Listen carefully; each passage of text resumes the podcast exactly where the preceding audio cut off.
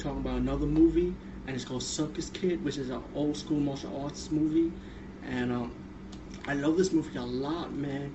The get the remastered version, the new version that's out, because the one I got is like the double disc with Circus Kid and High Voltage, you know, and subtitles are pretty bad on it, and the dubbing too. But besides that, um, pretty much it's about the circus family, right? And the circus got blown up because of the war, so they leave the they, they left for to better their life, and you know they get and um, the brother, like played by Yuen Biao.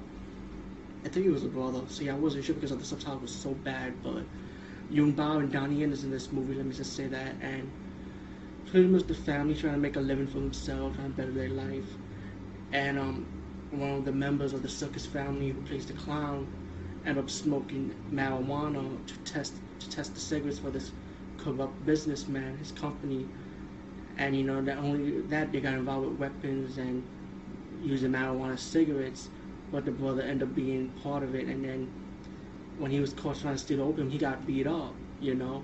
So then when the family found out about it, they, they ended up all gathering up together, go up to the factory and you see this awesome end fight scene with Yuen Biao doing his acrobatic skills, which is fucking awesome.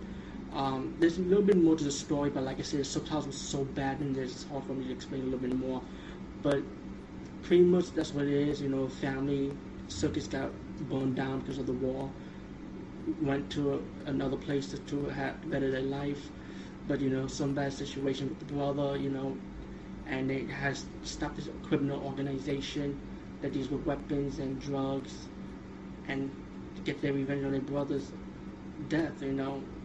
One of the family members took his family member's death. And you know, it's just like a big good fight scene, so check out the clip before this review.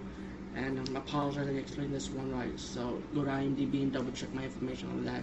So peace, bye, see you later, alligators. And also, Donnie Yen is in this movie one more time, please, as police inspector. Awesome fight.